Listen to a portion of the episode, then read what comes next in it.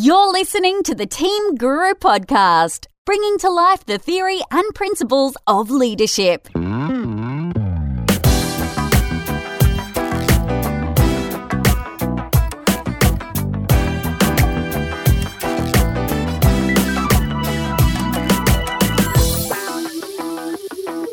Welcome to episode 73 of the Team Guru podcast. My name's David Frizzell, and you're about to hear a very timely conversation.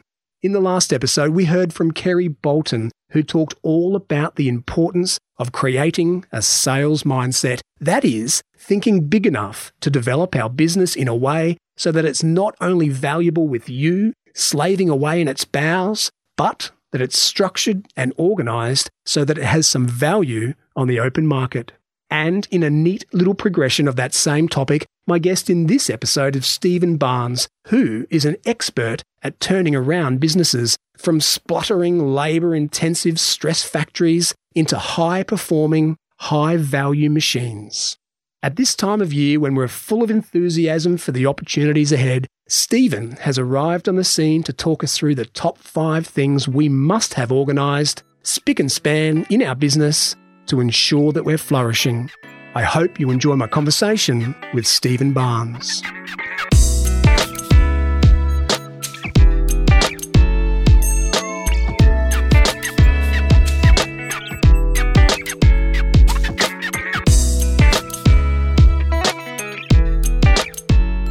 Stephen Barnes, welcome to the Team Guru podcast.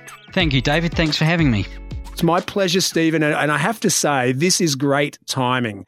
We're at the beginning of a brand new year. It's a time when a lot of us are reassessing our goals and our purpose. And here you are, you've come along to give us a free consultation on how we can run our business better. So good timing, mate. Thanks for coming along. Now, the way we're going to do this, Stephen, is you're going to tell us what are, according to your extensive experience, the top five things we need to make sure we've got sorted in our business to ensure that, we're flourishing. So, the top five. And of course, you're going to give us some hot tips on how we can improve those things in our business. But before we get into that, I'm intrigued by your time working with some of the most profitable family businesses in Australia. Without getting into specifics, because we'll get into those soon, what did you notice, Stephen, when you were working with those those high profit, those high value individuals and businesses in terms of style and mindset and habits that many of them shared and and made them successful? Well, I think the first thing is that they're not really any different than a small startup business. The same pressures, the same thought processes, the same things that they they're looking at and thinking about are exactly the same as those small businesses. So I think that's the first sort of thing that you that I noticed uh, working with them. just the same as you and me. Just the same as you and me. They've got the same issues at home as you and I. They've got the same sort of thing. The only difference is that they've got a lot more money. and does that make does that lighten the load in any way? Does that release the pressure in certain parts of their life? It can do. Um, where I found it made a difference was um, some of the things that you or I would have said that we would have just done. They go, well, mm. actually, we can spend our time doing something else, and which we find is more valuable to us. So, and, and get someone else to do that, or just not do some things at all, or just not do it at all. So, for instance, I had one of the businesses that I, I looked after for a, a group was um, a cafe, which was not making any money and losing a little bit of money each year. And I put a, a plan to them about how to turn that around and increase the footprint, get a liquor license, and do some other things with that business and turn start into selling grog. That's a great place to start. yeah, and um, it, it, would have made quite a lot of money, but you know their response was, "Well, you can stay in the office, and we'll make more money by you being in the office doing other things than being out there focusing on that cafe. Right. Good. All right. So, so that's what we've learned about mm-hmm. from those high value individuals. They're just like you and me, except they've got a bit of extra money and they're good at deciding what not to do. That's a that's yeah. a good lesson. What else? I don't want to strangle this as a topic, but it does intrigue me the the experience you've had there. What else did you notice about those who have been highly successful in business? What what qualities did they share? They're usually quite reclusive. They don't mm. like the media and the, the limelight. and they actually go quite a, a long way out of their way to get out of that limelight. That's something else that's sort of typical of those ultra high net worth individuals.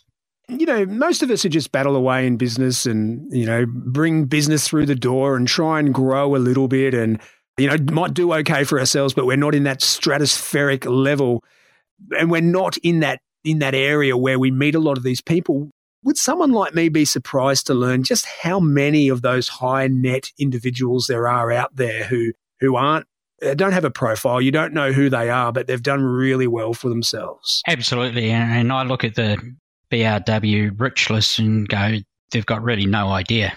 Um, there's actually a lot more people with a lot more money than that's ever on one of those lists. Really? They just hide it well yeah. hey? and one of the people that i i worked with um, you'd see him going down the street and he'd be in a pair of tracksuit pants and a t-shirt with headphones on yeah. and riding his scooter. And he was in his forties.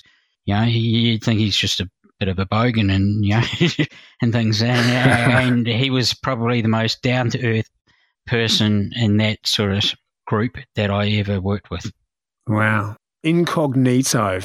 Fantastic. All right. Well, hopefully, this podcast and the information you're going to share and the advice you're about to give us, Stephen, will turn some of our listeners into people exactly like that some low profile, incognito, people who know how to say no, rich, successful business owners. We can only hope. All right, lay it down for us then, Stephen. Lay it down all in one go, and then we'll work through them individually. What are those top five things that we all need to make sure we have organized, shiny in our business so that we can flourish? What are they? Okay, so the first thing I, I think, and it's apt because this is towards the start of the year, is that to get rid of all the excuses that you have about your business. Things like, you know, the economy is really bad or retail sales are in the doldrums or exchange rates really high. Get rid of all of those excuses because they're just excuses. They're symptom, symptoms and not the reasons why businesses don't do well. And the really the main nice. reasons that people uh, don't do well in business is they're working in the business, not on the business. And what I mean by that is you can be a really great technician. You can be a really good web designer or a really good hairdresser or a plumber or or whatever and you can still go out of business. And that's not saying anything about how good you are at being an electrician or a plumber or a hairdresser or a web designer. It's me shows that you just really don't know how to run a business. All right, well, we're, we're going to come back and talk about that very point in a minute. All right, that's number one. So uh, we'll run through all five and then we'll come back to them. So number one is get rid of the excuses. What's number two? Oh, I think planning is really important. You know, you've had your summer holiday and I bet you didn't just turn up to the airport without a plan about what you're going to do uh, on your holiday. You actually have a plan and, and you work to it. And big businesses have a plan and they have a plan for a reason. It's the way that they make decisions and, and drive the business going forward. But most small businesses and even a lot of medium sized businesses don't have a plan. And Mm. I think a lot of that is a little bit of, of, fear because they go, well, what happens if I don't meet my targets and my plan and, and, and that. And the reality is, I don't think anyone's ever asked me what my business plan is, and no one really cares. It's my plan. So your plan and yeah. what and what what your idea of success is is your thing. But the whole process about doing a plan is actually the most important part. It's the bit that you're starting analyzing and thinking about your business and what works, what doesn't work, what you can do differently, that's the important bit about having a plan. All right, great, excellent. We'll come back to that. What's number three? Oh, this is probably my favorite one is systemize your business. You can systemize anything in your business from how you open a letter to how you give a quote to how you do anything. And that does a couple of really good things for you.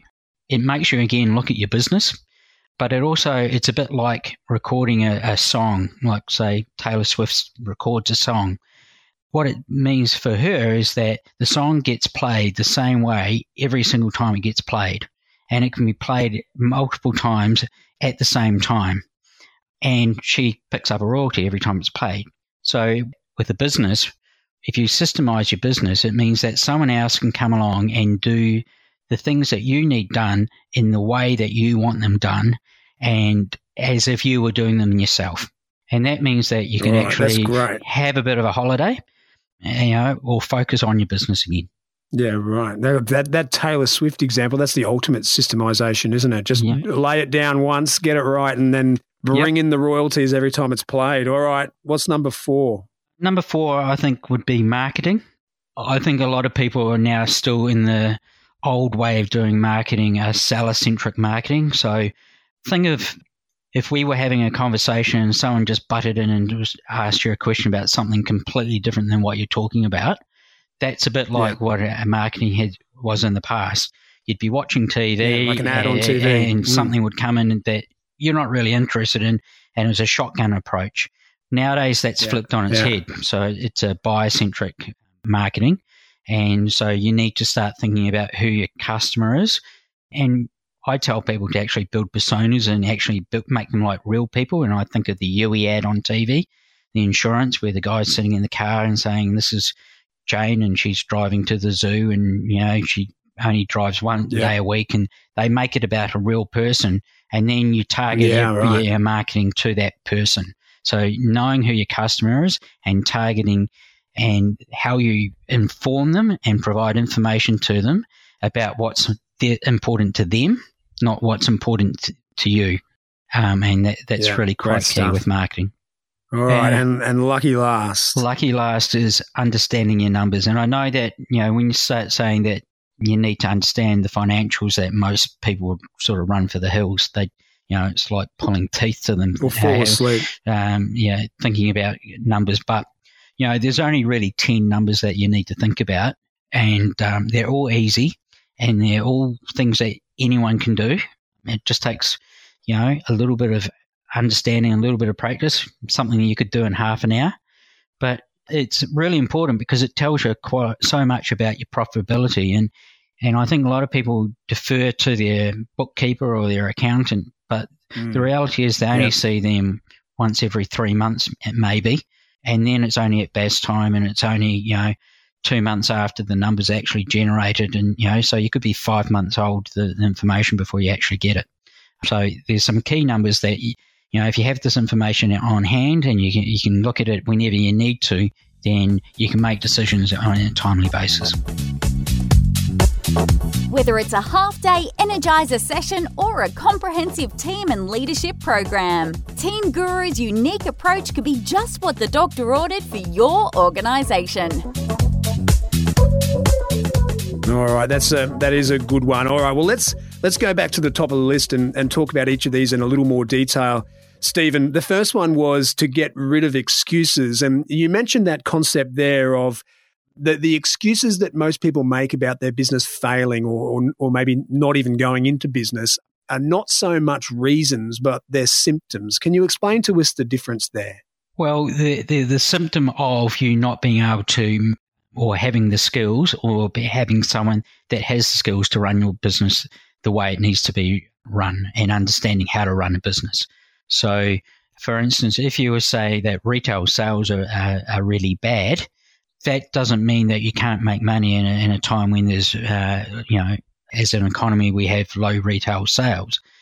But you know you need to understand what how you're going to get further sales. What you know you need to understand your value proposition your, your how you can price differently a whole range of different things. So the the retail sales in a doldrums is just the symptom of you don't understand what your value proposition is and how you price and how to market and do the other things about running your business well Because I, I read in your book somewhere that you said, sure, there, there are external factors. And I love the little anecdote that it's not the water around a ship that sinks it, it's the water that gets into the ship Yeah. that sinks it.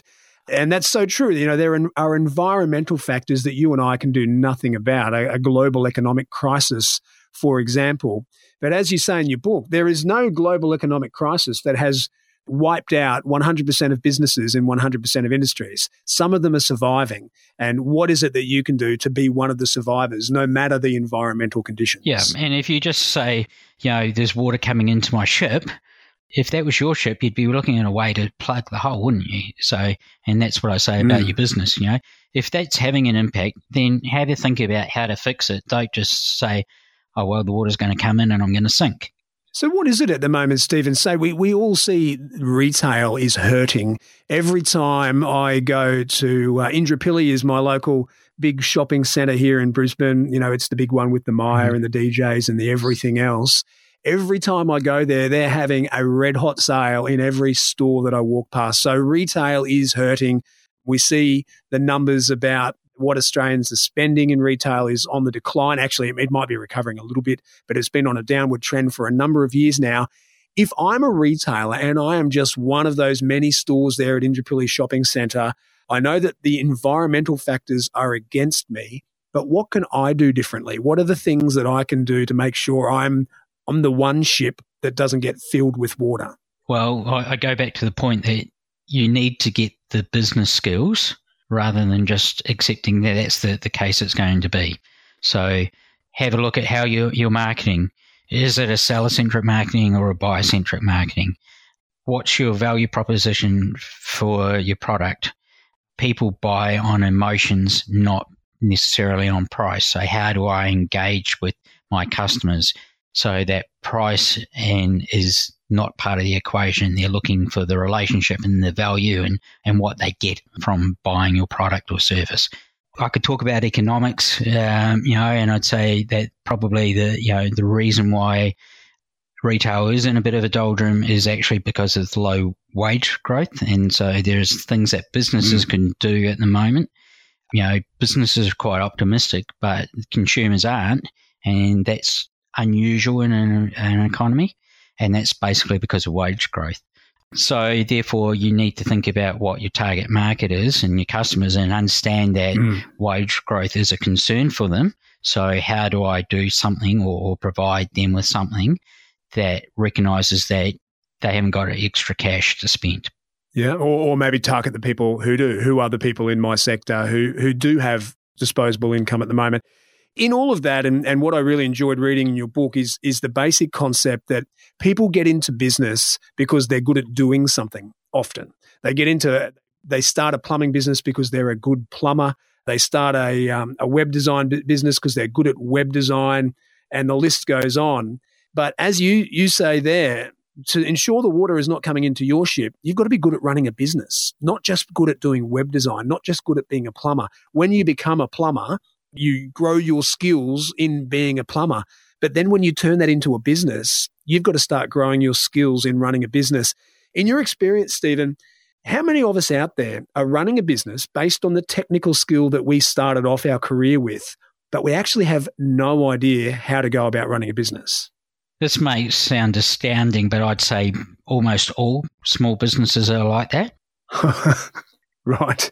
If I want my plumbing business to succeed, I'll just be a better plumber. And, you know, why businesses fail is that, you know, the plumber just gets really busy and they are a good plumber, so they get more work and they're coming in the door, but they're mm. neglecting the other things they need to do for running a business and they're also neglecting their family. And between those two things, mm. the business implodes. And your life spirals as yeah, well. That's right. So, you know, and that's why the business falls over, you know. And I actually say, and I say this in my book too, is that it's almost like they're creating a job, not a business. So I pose this sort of question to any small business that if they had to stop working today for whatever reason, do they have a, a business to sell or not?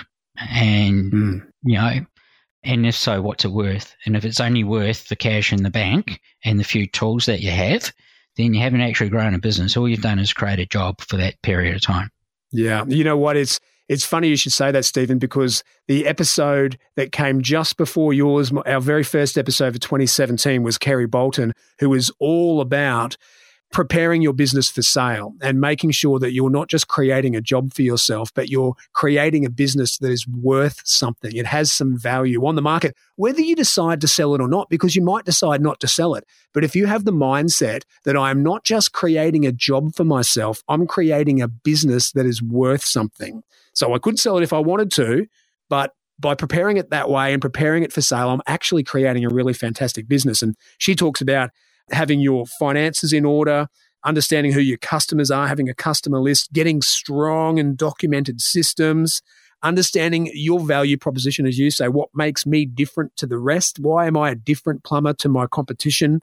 and of course be aware of the timing. So it's, funny you say that because that's a theme that we've just covered on the Team Guru podcast. And, and that was a really great episode. If you're listening to this and you haven't listened to that one, go back and listen to that one. Hey, uh, Stephen, there's a real parallel with what you're talking about there, running a business and, and your technical skill. And, and the other thing that we talk about on this show a lot, and that is being a leader in any organization. And most leaders are promoted within organizations because they were great at doing something. And now all of a sudden, they find themselves in charge of people who are doing that skill that they started off with. And they need to flip their mindset at some point and realize they're not just a good doer of something anymore. They're a leader of people who do that.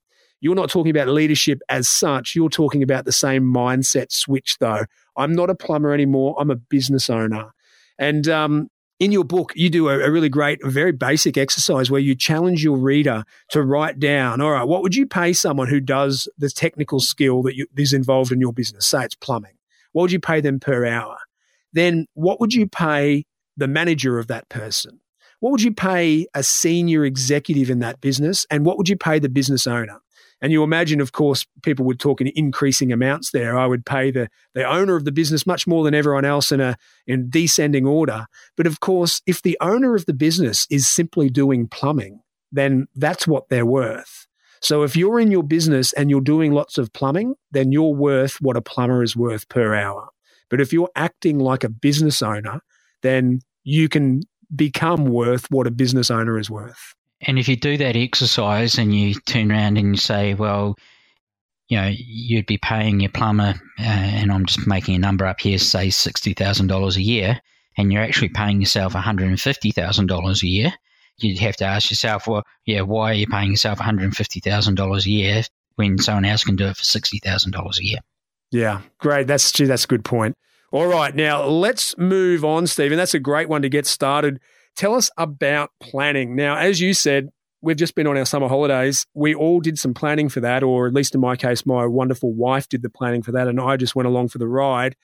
But why would we plan for our holidays and not plan for our business? Again, some of us, we just get stuck in that mindset of delivering whatever service or goods we deliver, getting busy in the day to day and not thinking too far ahead. You mentioned that sometimes we don't plan because what if I don't hit my numbers? How embarrassing. So if I'm not going to hit my, my goals or my objectives, then I just won't set any. That's a pretty funny kind of mindset. How common is that mindset? Oh, that's it's extraordinarily common, and also people just don't value uh, the plan. They think that you know I'll do a plan because the bank manager wants one, and then stick it in a drawer mm. and they never look at it. So stick it in a drawer. It, it's actually the yeah, it's a living document, as you say in your book. It's it's got to stay alive and, and grow with you. Yeah, and it doesn't mean that it's not going to change. It just means that it's a guide for how you want to and you envisage seeing your, your business grow. And also, it keeps you accountable to say to yourself to say, "Am I doing what I set out to do? Am I in this business for the right reasons? Am I achieving the things, the, the objectives of why I'm in this business? And if not, what am I going to do about it?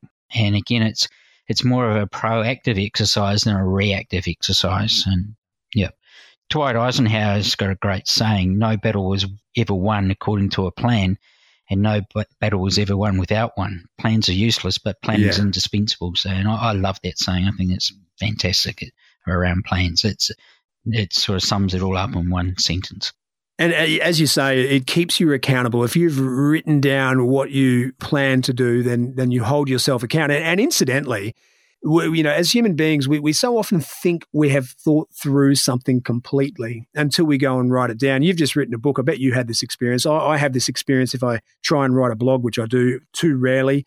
I think I've got something straight in my head, but it's not until I write it down and try and map it out that I actually realize I've still got some thinking to do with that concept because you cut yourself a bit of a break internally inside your head. You don't hold yourself up to too much scrutiny when you're just idly thinking. But when you've got to put it down on paper and make sense of it as a whole, it really does force you to work those ideas up into something a little more dynamic and, and with a bit higher quality. But the other thing that is really important about a plan, I'm guessing, Stephen, is that great human phenomena of if we have articulated to ourselves a goal or a desire or a dream, then we're far more likely to identify opportunities as they pop up to us. If I have written my plan and made it very clear that I want my business to grow in this way and I want to do these few things, and then a few days later, an opportunity that's vaguely associated with that appears, then I'll recognize that opportunity and am far more likely to act on it because I have directly articulated what I want to do. Absolutely. If you think about saving a deposit for a house, if you don't actually have a plan and, a savings plan to save up that deposit, then the chances are you'll never save the deposit. So mm. the same thing in a, in a, with a business plan. So you know, if you have a plan, you've got a, a lot better chance of actually achieving it than not having a plan. If you just have this vague idea, hey, we're saving for a deposit, yeah, we'll just put some money away, then you're right. That just never gets you there. But but those who have a, a really clear idea of how much they're going to put away, how often, when they're going to hit their objectives, they're the people who actually get there. Good point. We'll keep moving along. We're up to number three, and this is something that I'm really interested in the concept of systematizing my business. The fact that you say you can systematize just about everything inside your business. You can. So, um, and it doesn't have to be like you have to write it down and, and, and you know, blow by blow, step by step things on a piece of paper. There's a lot of other ways that you can systemize a business. So, for instance, you could, you know, use a microphone and dictate how you want something done. Um, you can use things like Google Sites and things and put it up on there. You can do a recording of what you're doing on a screen on your computer. You know, they're all simple things. It doesn't have to be, you know, a handwritten war and peace, step by step, minutia by minutia, how you go about doing it. You know, you could just record someone answering the phone and say, that's how I want the phone answered every day. And just put a recording up on an intranet site mm-hmm. for you. So what it means is that it does a couple of things. So one is that apart from makes you introspectively look at your business, it's also eh, good for when you hire staff or replace staff because it's it's already there. It's there for them, and it's easy for them to go and you know listen to a recording about how you want the phone answered. And if they don't get it the first time, they can go back half an hour later and, and listen to it again. So it, it also, from a staff acquisition or a training perspective, it actually shortens that downtime that instead of you having, having to spend so much time training staff. So it does that for you. Mean, you mentioned before about exit strategies. The other thing about systemizing a business is it actually creates an asset for you. And I think that was the point with the exiting the business thing. If you have processes and systems in place, you actually create yourself an asset, something that someone can come and buy and therefore replicate the way that you did it without requiring you in the business to do it. So it actually, yeah. so yeah, that's a that's a really great point. So there, there's a, lots of reasons why you should systemize your business. So. Do you want team and leadership development programs that actually work? Contact Team Guru today so we can start the conversation.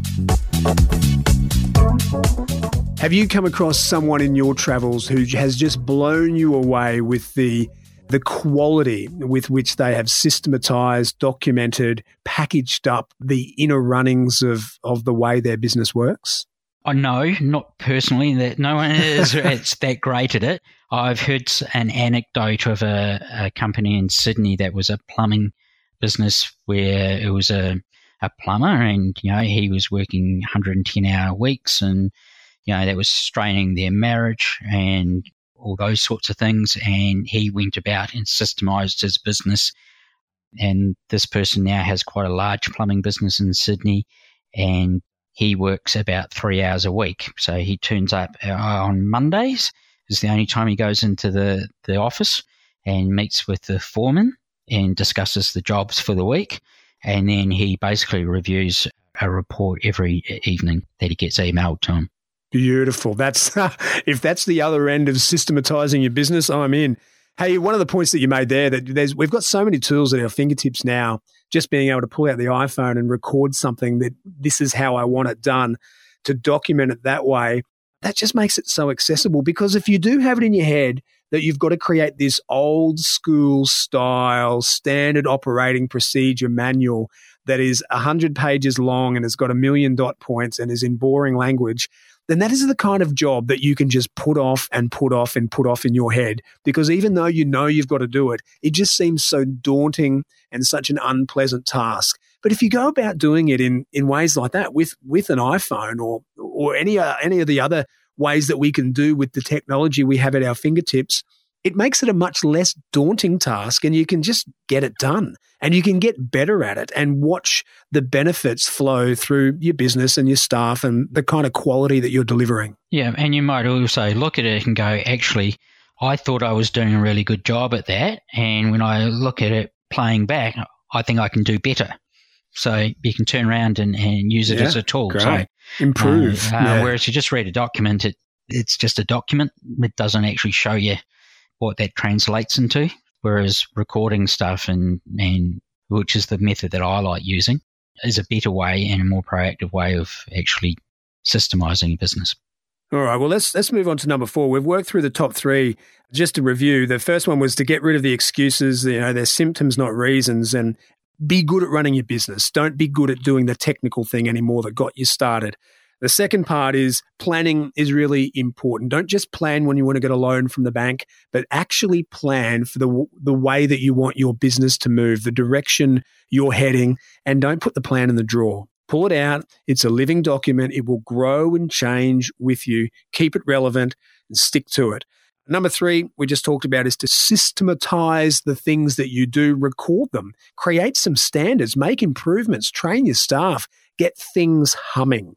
And number four is, of course, marketing. And, and when we went through them the first time, you told us that there's a real shift in the way we market. And we know that because we're all the target of marketing. There is the old way, the self centric way, where I'm watching my favorite show on TV or I'm watching the cricket.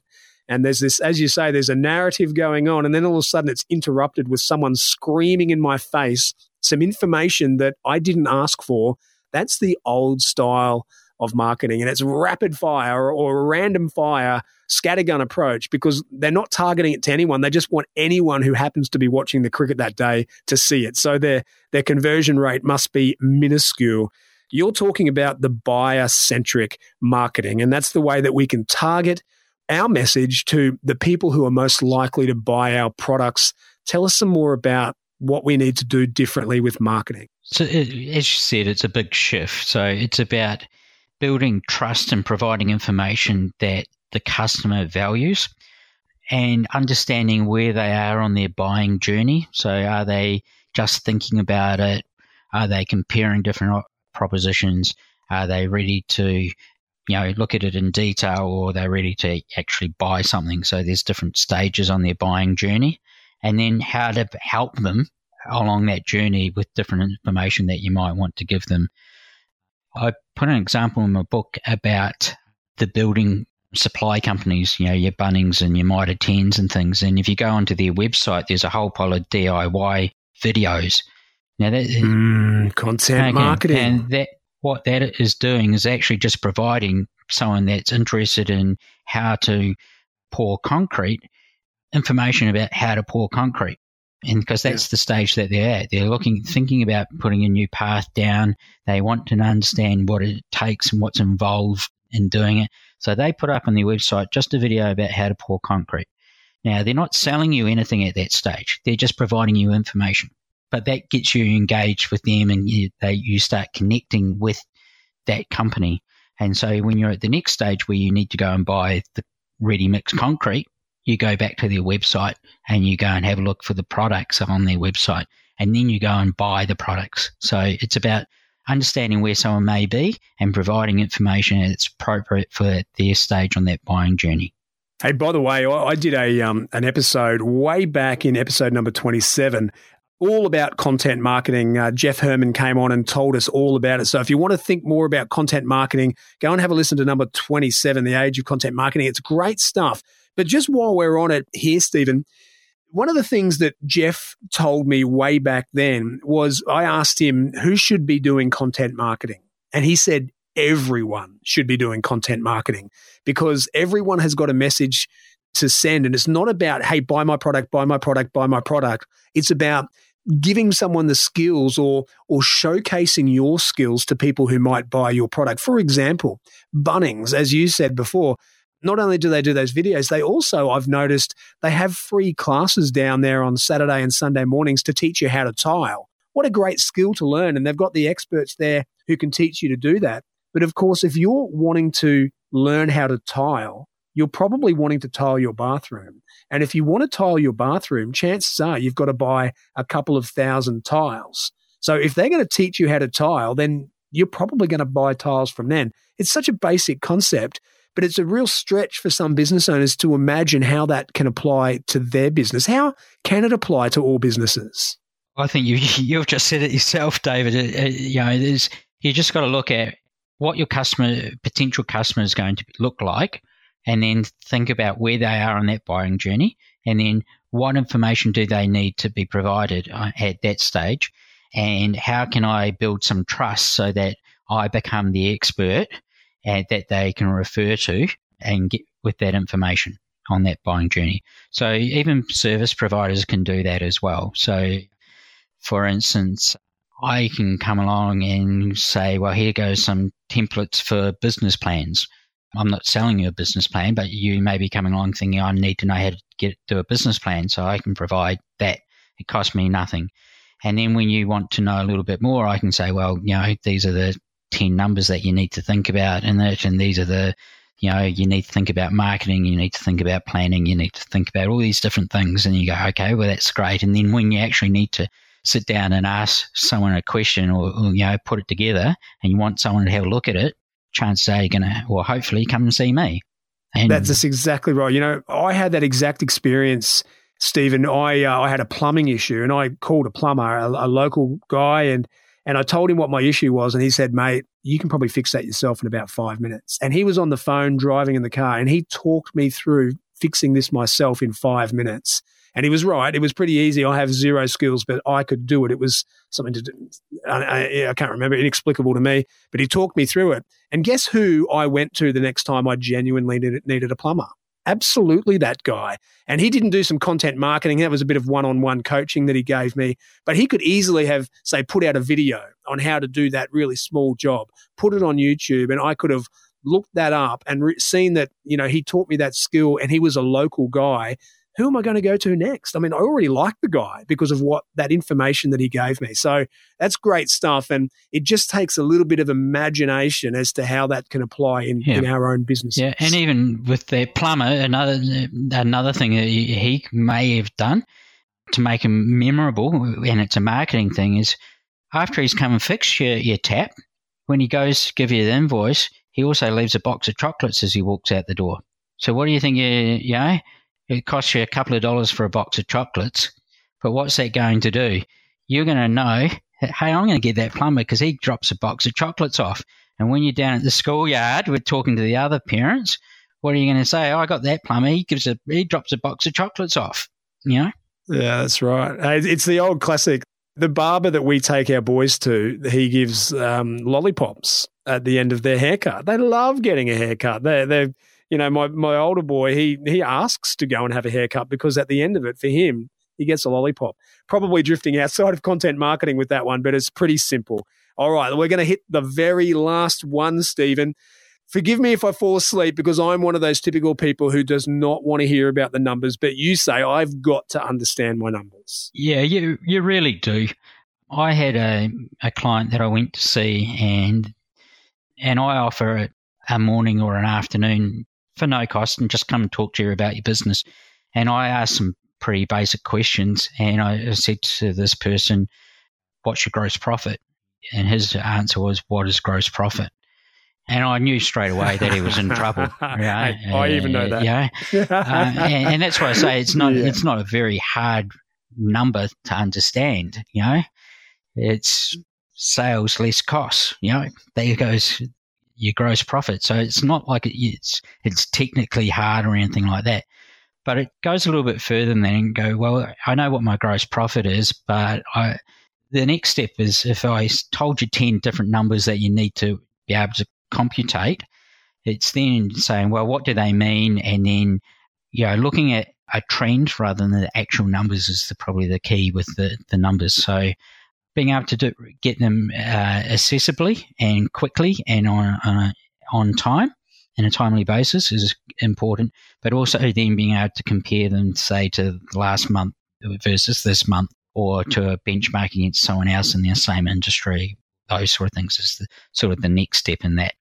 But again, that it's not Stephen, too, too hard. If I'm a service provider, right, and, and I I know that I'm charging for my service as much as I can charge. And that's one of the other things you cover in your book, how to price yourself. And that's a, a whole nother discussion. But and the ultimate price is, of course, what a customer is willing to pay. You don't want to charge yourself so low that you're leaving money on the table, but you don't want to be too expensive or people won't buy you. So you've got to find that sweet spot. And, and you explain that very nicely in your book. But let's say I'm a service provider, which I am, and I'm very comfortable with my daily rate, or if I'm a plumber, my hourly rate, or what, however it is I charge myself out at.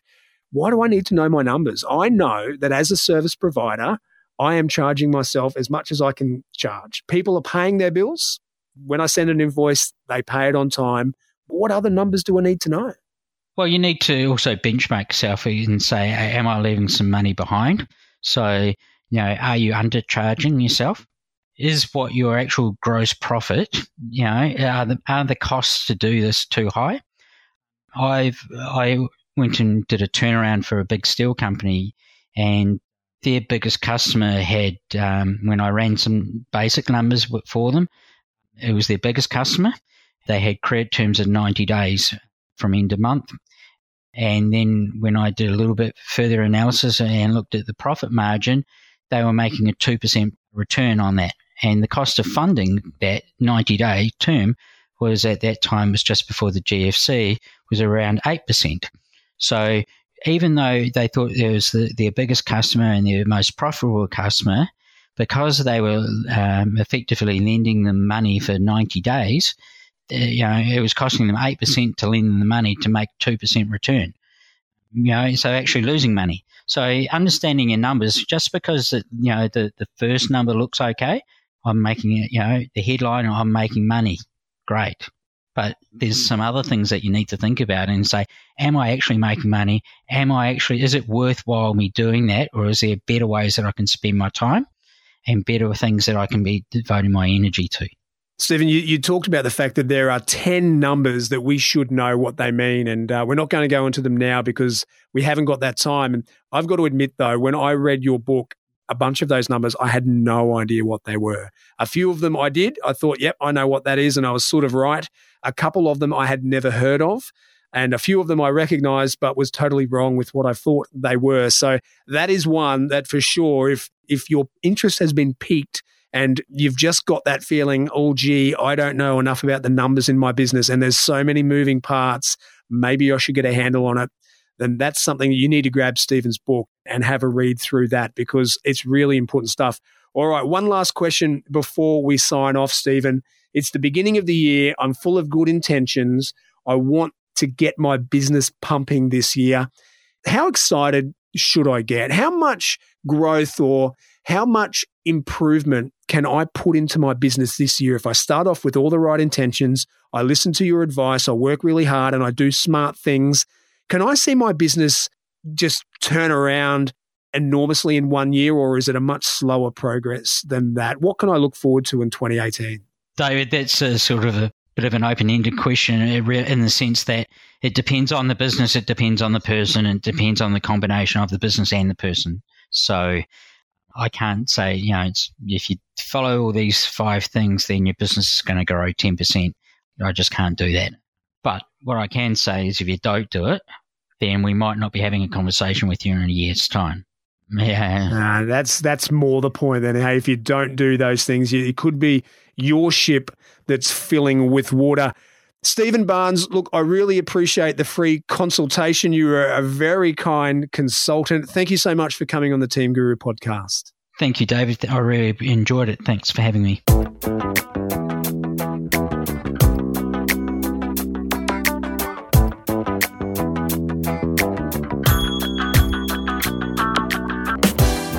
And that was Stephen Barnes. His top five concepts were terrific. If you're anything like me, as you listen to him speak, you were thinking all about the obvious things that you can whip into shape to improve efficiency, increase profits, and give you some of the freedom that you crave in your life. His top five were number one, get rid of the excuses. They're symptoms of bad business practices rather than real reasons for failure. Stop being a technical doer and start acting like a real business owner. Number two is plan. Create a plan, a realistic, aspirational, meaningful plan, and then work towards it. Don't stick it in the depths of your computer filing system and forget about it. Pull it out and let it guide you day to day and let it grow with your business. Number three is to systematize. Stephen says that just about everything in your business can be systematized.